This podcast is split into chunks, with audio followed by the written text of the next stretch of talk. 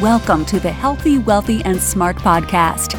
Each week, we interview the best and brightest in physical therapy, wellness, and entrepreneurship. We give you cutting edge information you need to live your best life healthy, wealthy, and smart. The information in this podcast is for entertainment purposes only and should not be used as personalized medical advice. And now, here's your host, Dr. Karen Litzy. Hey, everybody, welcome back to the podcast. I am your host, Karen Litzy, and today's episode is brought to you by Net Health. So, Net Health has a purpose built EMR software and solutions for outpatient care. Net Health exists to invigorate provider experience, facility performance, patient care, and outcomes in five specialized medical settings rehab therapy, employee health, occupational medicine, urgent care, and wound care. And they have an online rehab therapy community designed for the intersection of clinical and business sides of rehab. It's the Rehab Therapy Operational Best Practices Forums. It's all about habits and initiatives to juice up your attendance, revenue, workflows, documentation, compliance, efficiency, and engagements. There are write ups, white papers from leading edge performers. There are polls, surveys, benchmarking, calculators, videos, podcasts, and more. So to check out the Rehab Therapy Operational Best Practices Forum, go to www.nethealth.com slash healthy. So a huge thanks to Net Health for sponsoring today's episode. And my guest today is Dr. Lynn Steffes. So I had the pleasure of sitting down with Lynn at the private practice section annual meeting in Orlando, Florida, a few weeks ago. And for those of you who aren't familiar with Lynn, she is the president and consultant of Steffes and Associates, a rehabilitation consulting service based in Wisconsin. She provides consulting services to rehab providers nationwide. She's a 1981 graduate of Northwestern University. She is network administrator for a group of 50 plus private practice clinics where her primary responsibilities include marketing, payer and provider relations, and contract management. She currently serves as a statewide reimbursement specialist for the Wisconsin and Florida Physical Therapy Associations. She also works as an adjunct faculty member in the physical therapy program at the University of Wisconsin La Crosse Physical Therapy Program, teaching professional, referral relations, marketing, and peer review. She is very active in the APTA and the private practice section. And I was so excited to be able to have the chance to sit down with Lynn to talk about her journey as a physical therapist, going from working physical therapist, treating patients, to being a consultant. So I know a lot of people uh, in the healthcare world, perhaps one day, may be thinking, hmm, I don't know if I want to be full time treating patients, but maybe a consulting role might be in my future. And if that's the case, today is the episode to listen to. So we talk about how her career has evolved common consultation inquiries and solutions regarding private practice, health and wellness advocacy within physical therapy, and the importance of building a strong network of experts within your field. So, a huge thanks to Lynn for taking the time out, coming on the podcast. And like I said, if in the future you see your role shifting from treating therapist to consultant, you're going to really love today's episode.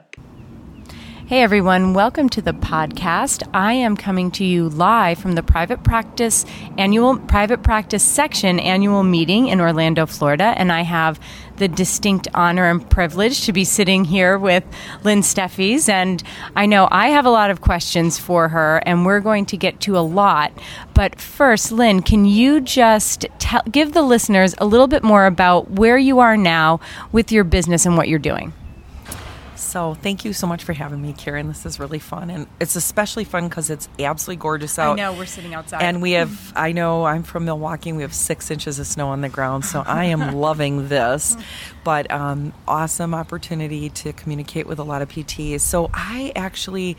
I feel like I kind of do a variety of things, but I have a singular mission and vision for that which I do, and it's all really surrounding um, the promotion of physical therapy as an important healthcare uh, provider and service, not only in rehabilitation and healing of people, but actually in uh, lifestyle medicine, uh, being healthy. Um, what you know, you have a dentist, you have a doctor you have maybe an accountant or a massage therapist. Well, you need a PT, and that's kind of me.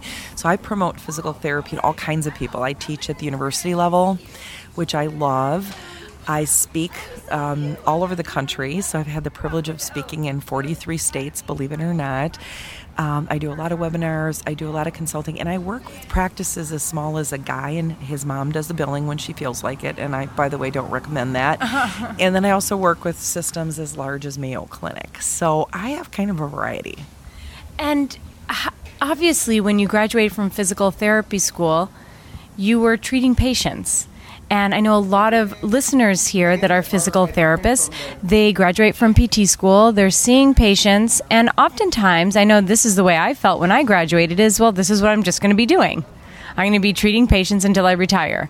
I didn't have the foresight, I didn't have the knowledge to say, wait, there are other things I can do. So, how did you go from treating patients to where you are now? And at what point in your career did that shift happen? Wow, I wish I had some big strategic plan to share with you that I had like this vision, but I really didn't. When I graduated, um, I really did pediatric physical therapy. I graduated, worked for a private practice, and I worked as a contract therapist in a school district, and then moved on to a rehab facility, and then opened outpatient pediatric clinics in a couple states. And I kind of I loved being a therapist. I always say, you know, I could still be a physical therapist if anyone would take me, but mm-hmm. it's been a while. Um, but as I was treating, I started seeing all these opportunities for physical therapy and kind of just um, getting more and more experience opening businesses. Um, so I, I kind of, and it was weird because I actually worked in a private practice and I loved treating people and I loved managing. I loved really everything I was doing, but there was just a lot of it. And I think I started developing a little bit of an entrepreneurial, um, just like the sense that maybe I wanted to do some stuff on my own. So I actually left the practice and interviewed with someone to become a pool therapist. And it was a PT I knew. And after I got done talking about everything I'd done, she was like, "Wow, Lynn," she's like, "I I can definitely sell you as a pool therapist, but I could I'd love to sell you as a consultant." And I, I said, Really? And she said, Yeah. And I said, Is there any reason I can't sell myself as a consultant? And she said, Absolutely not. And that was kind of like this big aha moment for me. And I actually thought I would just like do a little bit of consulting until I found someplace I wanted to work. And then I'd just take a job. I always assumed I wanted a job. And so I started consulting, and it kind of became quickly a multiplier. And then I started thinking, well, I got to look for a job. And I said to my husband, well, I got to start looking for a job. And he said, I'm pretty sure you have a job. And it's consulting. And it's so funny because that was a long time ago, over 20 years ago. And I still love it, you know? And isn't it amazing that so often it takes that person outside of ourselves, even maybe outside your family or even personal friend group, to say, What are you doing? Like, you can do this so what's interesting is you needed that person to give you the push, and now in your work, you're giving other people the push. You know, I feel I do. I feel super excited when I meet uh, clinicians, and some of them are very young, and some are also people who are kind of getting to a point in their career where they're looking for something else. I feel super excited when they want to do consulting. Number one, I think there's so much work to be done, and I don't feel like a sense of competition. I'm just like thrilled that people are getting into promoting what we do and being a multiplier. I think of a consultant as a multiplier. I think like if a practice comes to me and they wanted to start, for example, you know, a running program. Oh my God, I've already worked with seven practices mm-hmm. that have mm-hmm. started running programs. Somebody comes to me and they want to um, revise their compensation plan. I can, you know, it's like I kind of become a repository for everybody's experience. I always say I'm a kid in a candy store. And as I travel, I like gather up wonderful people and just a lot of cool stuff that people do. And so what would you say are the people coming to you for cons- for your work as a consultant? What are the the most common things that you're seeing that people are like, "Hey, we really need help with this"? Well, um, I feel like everybody needs help with revenue. And so uh, anything to do with like marketing um, promotion. They need help with payer contracting and dealing with third party payers who seem to want to put up roadblocks all the time. And I, I just have I have a unique you know perspective on that and I've worked with third party payers and I feel like I just am marketing to third party payers. Um, I feel like people come when it looks when they look at you know how are we going to grow and how are we're going to grow in the revenue. And I tap them on the shoulder also and go, hey, you got to look at your expenses too. I feel like that's a big thing. Um, I also think compliance. I think we're so burdened. And so I try to work with people on what they need to do, but I do it in a different way than a lot of people. I think a lot of people are like into what I call the scary compliance, like, oh, you're going to get in trouble. Mm-hmm. And I do mention that, but I also look at people and I say, you know what? You need to communicate your value in a better way. And if we did that, we'd be in better shape. So that's kind of a variety. Um, starting cash programs is super fun. Um, and do you mean cash programs within a traditional therapy clinic? So, for people listening, there are uh, traditional clinics I guess we can categorize them as such that are they take your insurance. So if you call up a clinic and you say, I have Blue Cross Blue Shield, do they take it? Yes, great. So when you say you help with cash programs, is that within a traditional clinic or within like an out of network or or do you help establish a cash practice for someone? Um, both. So cool. I feel like there are people who do they're excellent young therapists, consultants who have developed cash based programs and who that's all they really talk about. And so I definitely work with a lot of hybrid practices. So practices mm-hmm. that um, have one foot on the dock where you know the third party payment environment is and one foot in cash base and they're mm-hmm. developing other programs mm-hmm. um, sometimes i'm working with people that are all cash um, sometimes i refer them to people that are focused on all cash um, I also think, like, I think we've kind of only just begun in the services we're providing. That which is third party payer covered is so limited for PT, and there's so much we can do if we just are willing to collect money. Yeah. Well, and, and, you know, I think in a traditional therapy setting, I think because physical therapy is always associated with the healthcare system with the physician. We used to always need a physician referral. So people, the the public's expectation is we take insurance because no one would ever go to a massage therapist, a personal trainer, Pilates or yoga, and expect them to be covered by their insurance. You know, I completely agree, but I have this thought um, first of all, I'm just going to say out loud, and I hope I don't offend anyone, but I don't like dentists because I just don't like people messing around in my mouth. But I think dentists have figured it out. Oh, they have 100% and figured it out. I feel like physical therapy as a profession has to grow up mm-hmm. to be mm-hmm. more like the dental profession. Mm-hmm. I mean, you know, 100 years ago, dentists, like basically, you saw them when you had to have a tooth knocked out. And they were kind of that provider of last resort. They, they really were um, a last resort kind of provider. And they have evolved to being an amazing mm-hmm. healthcare provider. They do prevention, they do treatment, yep. they have specialties, yep. they do cosmetics, they do performance. So there's so many things that are parallel.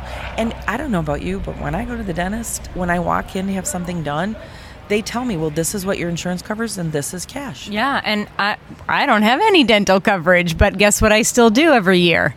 I go to the dentist. Exactly. And and PT is so some of it is the consumer mentality. Like I paid a premium, premium should cover PT.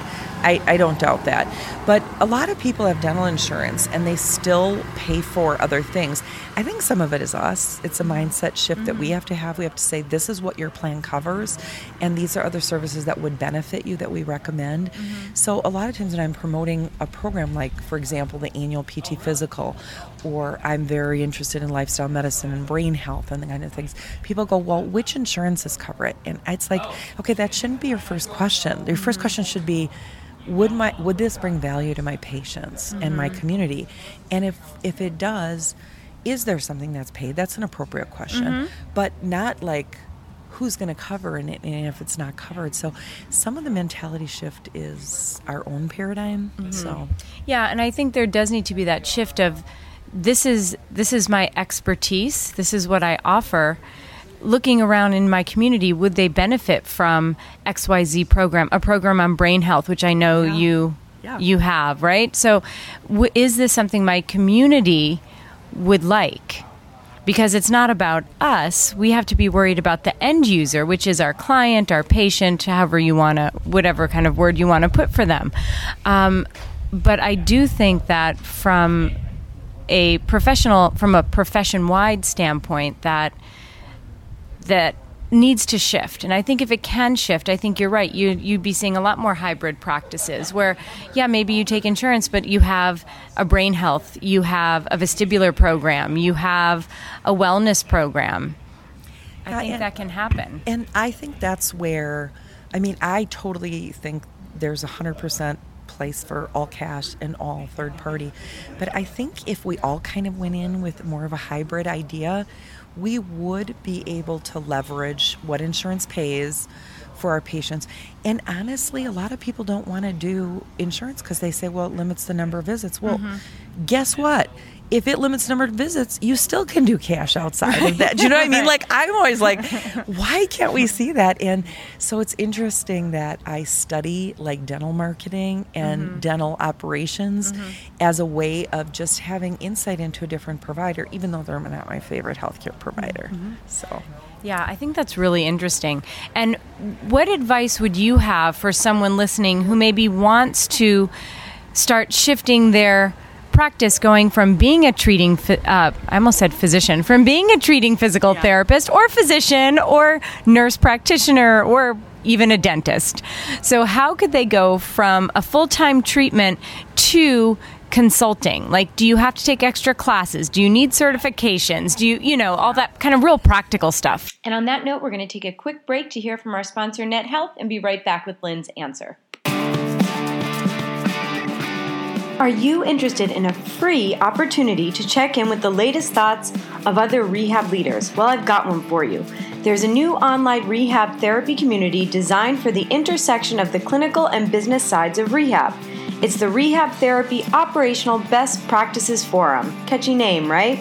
It's all about habits and initiatives that juice up your attendance, revenue, workflows, documentation, compliance, efficiency, and engagement, while allowing your provider teams to keep their eye on the prize their patients and outcomes.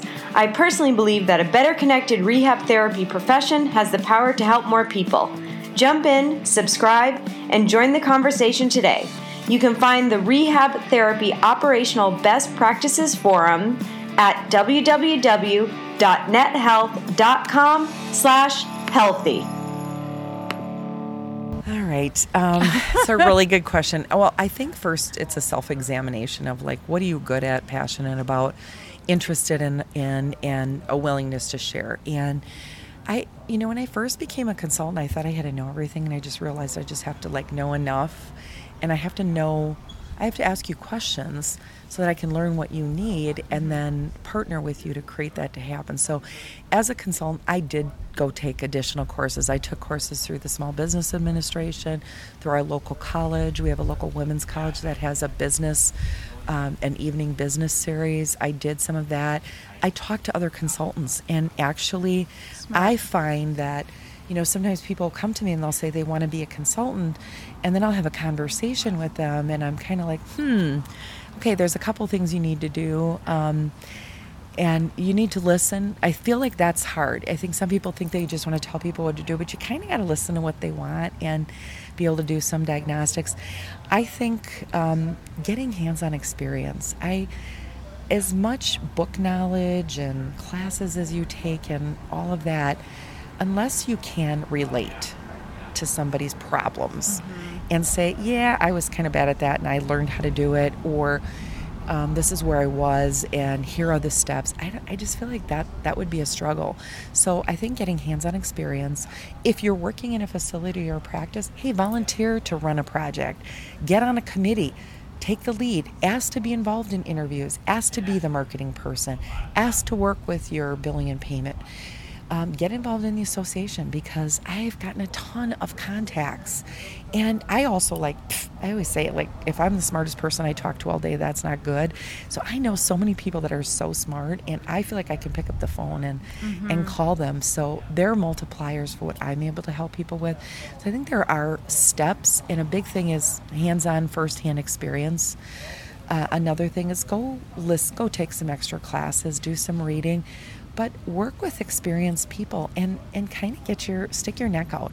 I still I've been consulting for over 20 years and people will call me and say, "Hey Lynn, I got this project. Do you do this?" And I'm like, "You know, yeah, I guess I do, but I, I haven't done it before, but it sounds Mm-hmm. like fun. And I if I'm in too deep, I just call people. Yeah, that's great. So, kind of look for those mentors or friends, or like you said, colleagues, people in. I mean, we're here at PPS, so it might be people at PPS. It might be your neighbor. It might be. I, I always say too, like, don't overlook your family and your friends because there's a wealth of knowledge there as well. I always tend to look out, and I'm like, oh, what about the person right in front of me who knows how to do X, Y, Z? Why am I not asking them? Well, it's funny because um, I was working with a practice that wanted to work with more personal injury attorneys and those kinds of patients. That was something they were interested in doing. And um, a very skilled practitioner in working on spine and cervical issues. I thought, you know, this is a good fit.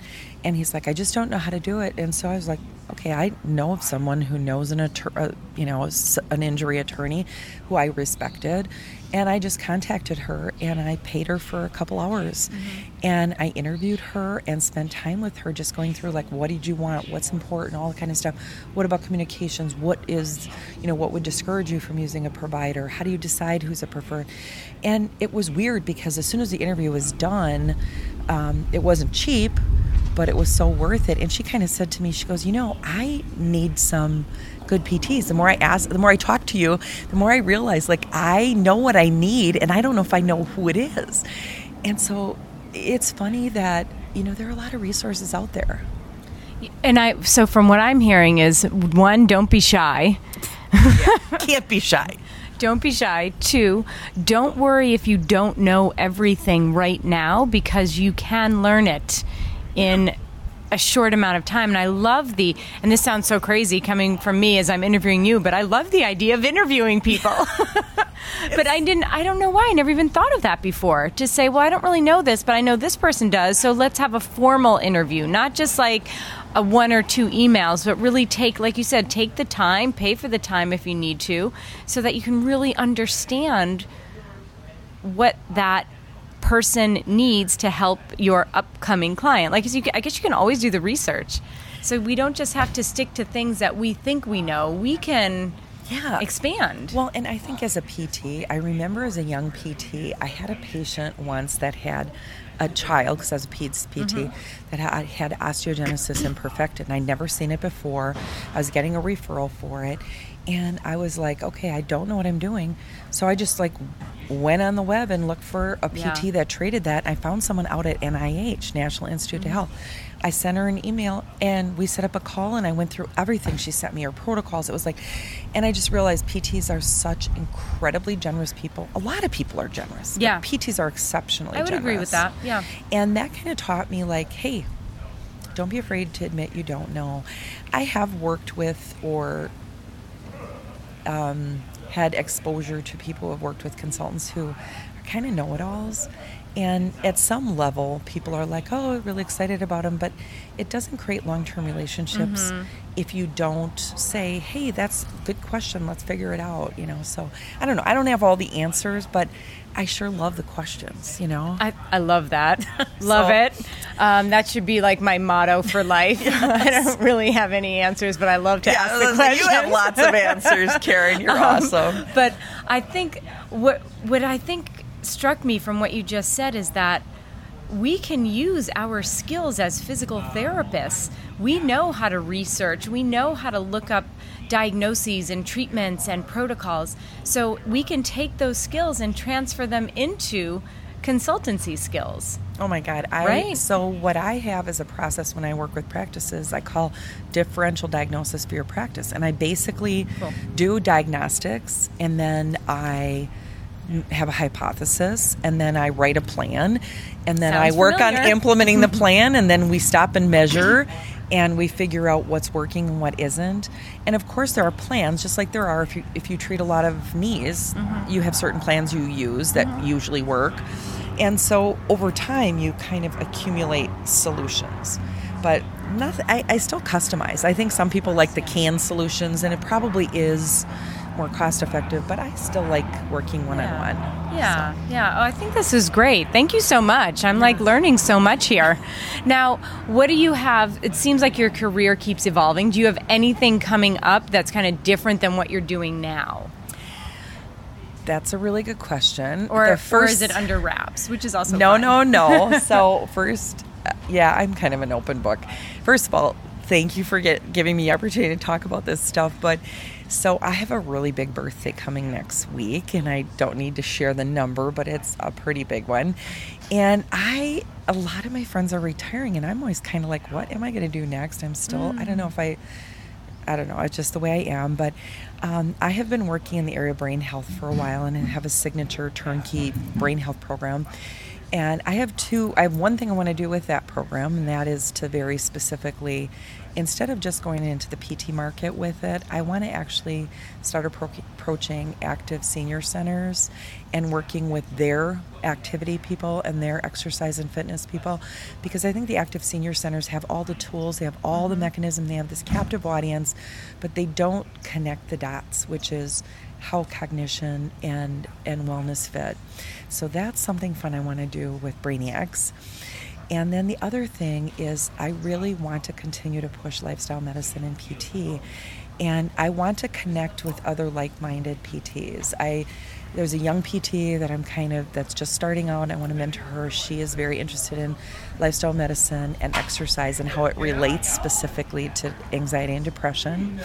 I feel like we have so many opportunities we haven't even tried to do. And so mm-hmm. I so next I, I this year I came out early to go to lifestyle medicine conference Which was next which was early yeah it was on the front end so how perfect but next year I want to be talking at it Perfect. We'll get that pitch in there and Yeah, talk at it. That's awesome. And be, I have one more question that I ask everyone, but before we get to that, I just want to. Um, if you can talk a little bit more about just the basics or the foundations of the BrainyEX program, just because you'd mentioned it, and I just want people to understand what that is. Sure.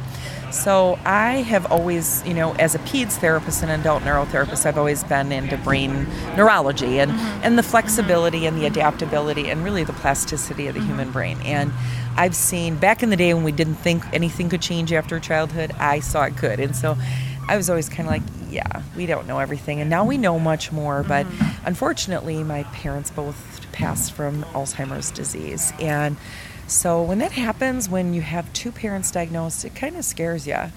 And so I started doing research on brain health and what the literature showed, and it's very clear that you know prevention, mitigation, um, and cognitive fitness and health is not just a learning and study and you know read a book, do a Sudoku. It really is a physiological thing.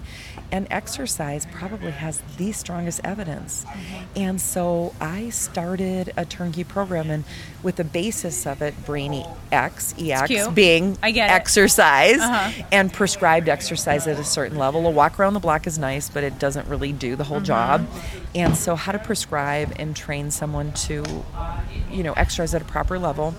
And then I also added health and wellness education that's evidence based to it. So, nutrition, sleep Great. hygiene, stress management, activity management, mm-hmm. socialization. Mm-hmm. And so, PTs, we're constantly doing patient education. We're like Yeah. perfectly suited to do it. Hundred percent. What And instead of having people come and sit in a class, I'm like, okay, let's work out and teach. Perfect. And so it's been pretty fun. I have clinics in 13 states doing it Wow, now. that's awesome. Which I love. Yeah. That's awesome. And we'll have a link to that on the on the website at podcast.healthywealthysmart.com if people want to find out more information because people aren't getting any younger in this country and so it's going to it's really important and you're right PTs I think are ideally positioned to be the ones to work with that population. So, excellent program. Now, the question that I ask everyone, this is the last question. I probably should have prefaced this to you beforehand, but knowing where you are now in your business and in your life, what advice would you give to yourself as a new grad out of PT school? Wow. that is such a good question. I honestly. It's weird because I don't think my expectations were high enough as a new grad. I get that. And I think similar to what you said, that everybody graduates from PT school and you kind of think you're going to be a PT. And mm-hmm. not, and I love being a PT, yeah, and PT yeah, yeah. is such an incredible profession. But I never dreamed I would be traveling across the country, writing chapters to books, developing my own programs. Um, having an opportunity to speak in front of hundreds of PTs, teaching at the university, um, I never I never thought of all the possibilities. So I guess as a PT, I would say, like, open your eyes and look not only for what you can do one on one with patients, which is incredibly important, but look for opportunities that multiply our profession. And I think I would have told myself earlier on, like, feel like I started early doing it, but I still think I could have even had the vision earlier. Yeah. And you know, I and, and just ask people for help. I love it when people come to me and say, "This is something I want to do. Will you help me?" I feel like it's it's an honor. You know. Great, great advice. So great advice for all those uh, students in school and, and just graduating from PT school or really any program. So thanks so much. Where can people find you? So I have a website, www.steffesandassociates.com. And I also have a website for my brain health program, www.brainyex.com. Um, and I, you can always find me at all the meetings at the. That's very true. It's really true. Very true. So, Lynn, thank you so much. And just so everyone knows, we'll have links to everything um, in the show notes under this uh, for this podcast on the website podcast.healthywealthysmart.com. So, Lynn, thank you so much for taking the time out at uh, PPS and enjoying uh, sitting outside in Orlando before both of us have to go back to our cold places. At least New York doesn't have snow yet. Yeah, we, we have snow. Hopefully, it'll melt. Thank you, Karen. You do a great job of I think sharing a lot of good information and talking to people who are thought leaders and people who have different ideas. And I, I think that's I think that's pretty important. Well, thank you so much. And everyone uh, listening, thanks so much for listening. Have a great couple of days and stay healthy, wealthy, and smart. Well, a huge thank you to Dr. Lynn Steffes for a great conversation on being a consultant and making that transition from consult from full-time therapist to consultant. So thank you so much. And of course, a big thank you to Net Health for sponsoring today's episode. So again, if you want to be part of a free online community, the Rehab Therapy Operational Best Practices Forum, where you will see stats and the community members already involved, plus polls, write-ups, white papers, surveys, benchmarking calculators, videos, podcasts, and more, then join the community. I personally believe that a better connected rehab therapy profession has the power to help more people. So jump in, subscribe, and join the conversations today. You can find the Rehab Therapy Operational Best Practices Forum at www.nethealth.com slash healthy. Thank you for listening, and please subscribe to the podcast at podcast.healthywealthysmart.com. And don't forget to follow us on social media.